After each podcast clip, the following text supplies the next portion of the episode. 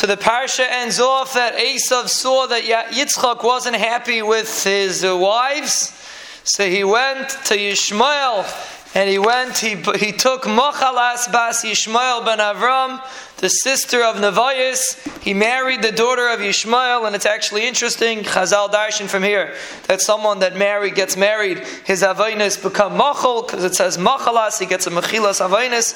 So you see that Esav, maybe in a certain sense, got a Mechilas Avainis, because really his Kavana was Lataiva, that's the reason why he did it.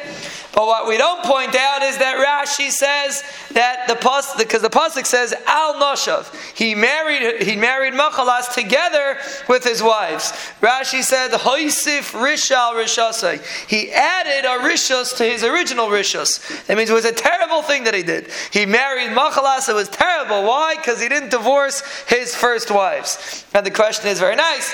It's not a good thing not to divorce the first wives, but it doesn't mean that he was Hoisif. He did more of a when he married Machalas. It's worse. It's not worse. It just didn't get any better. If anything, it got better. He got a Mechilas Avainis, like Chazal said.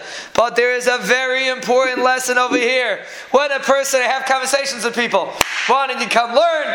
Come in the morning. See if someone says he's tired, he's lazy, say there, have you ate Sahara? We can work with it. But if someone makes a sheet out of it, it's as ah, from I can't because v'chulu v'chulu v'chulu. People have sheetas. When you make a sheet out of it, that's haisif rishal rishasei. Till now, Esav was a, was. He was a terrible person, and he married a he married a Russia. He married not good wives, and he had no excuse. So then there was hope for tshuva. But once he married Machalas, oh, now he became a tzaddik. Now he's already showing up from a Yetzahara. Now his haisif rishal rishasei. When a person convinces himself that when he's doing something that is dead wrong, he's convincing himself not only is it right, but it's a mitzvah. That is the most dangerous situation that a person can be in. Now, you want to say you don't want to come because you're tired, because you're lazy, bevakasha. But if you want to make a shtickle tayra, you don't learn like this, it's not the proper way. When it becomes a from a then it's hopeless. Then there's no Eitzah. That's Haisif Rishal Rishas, and we should talk be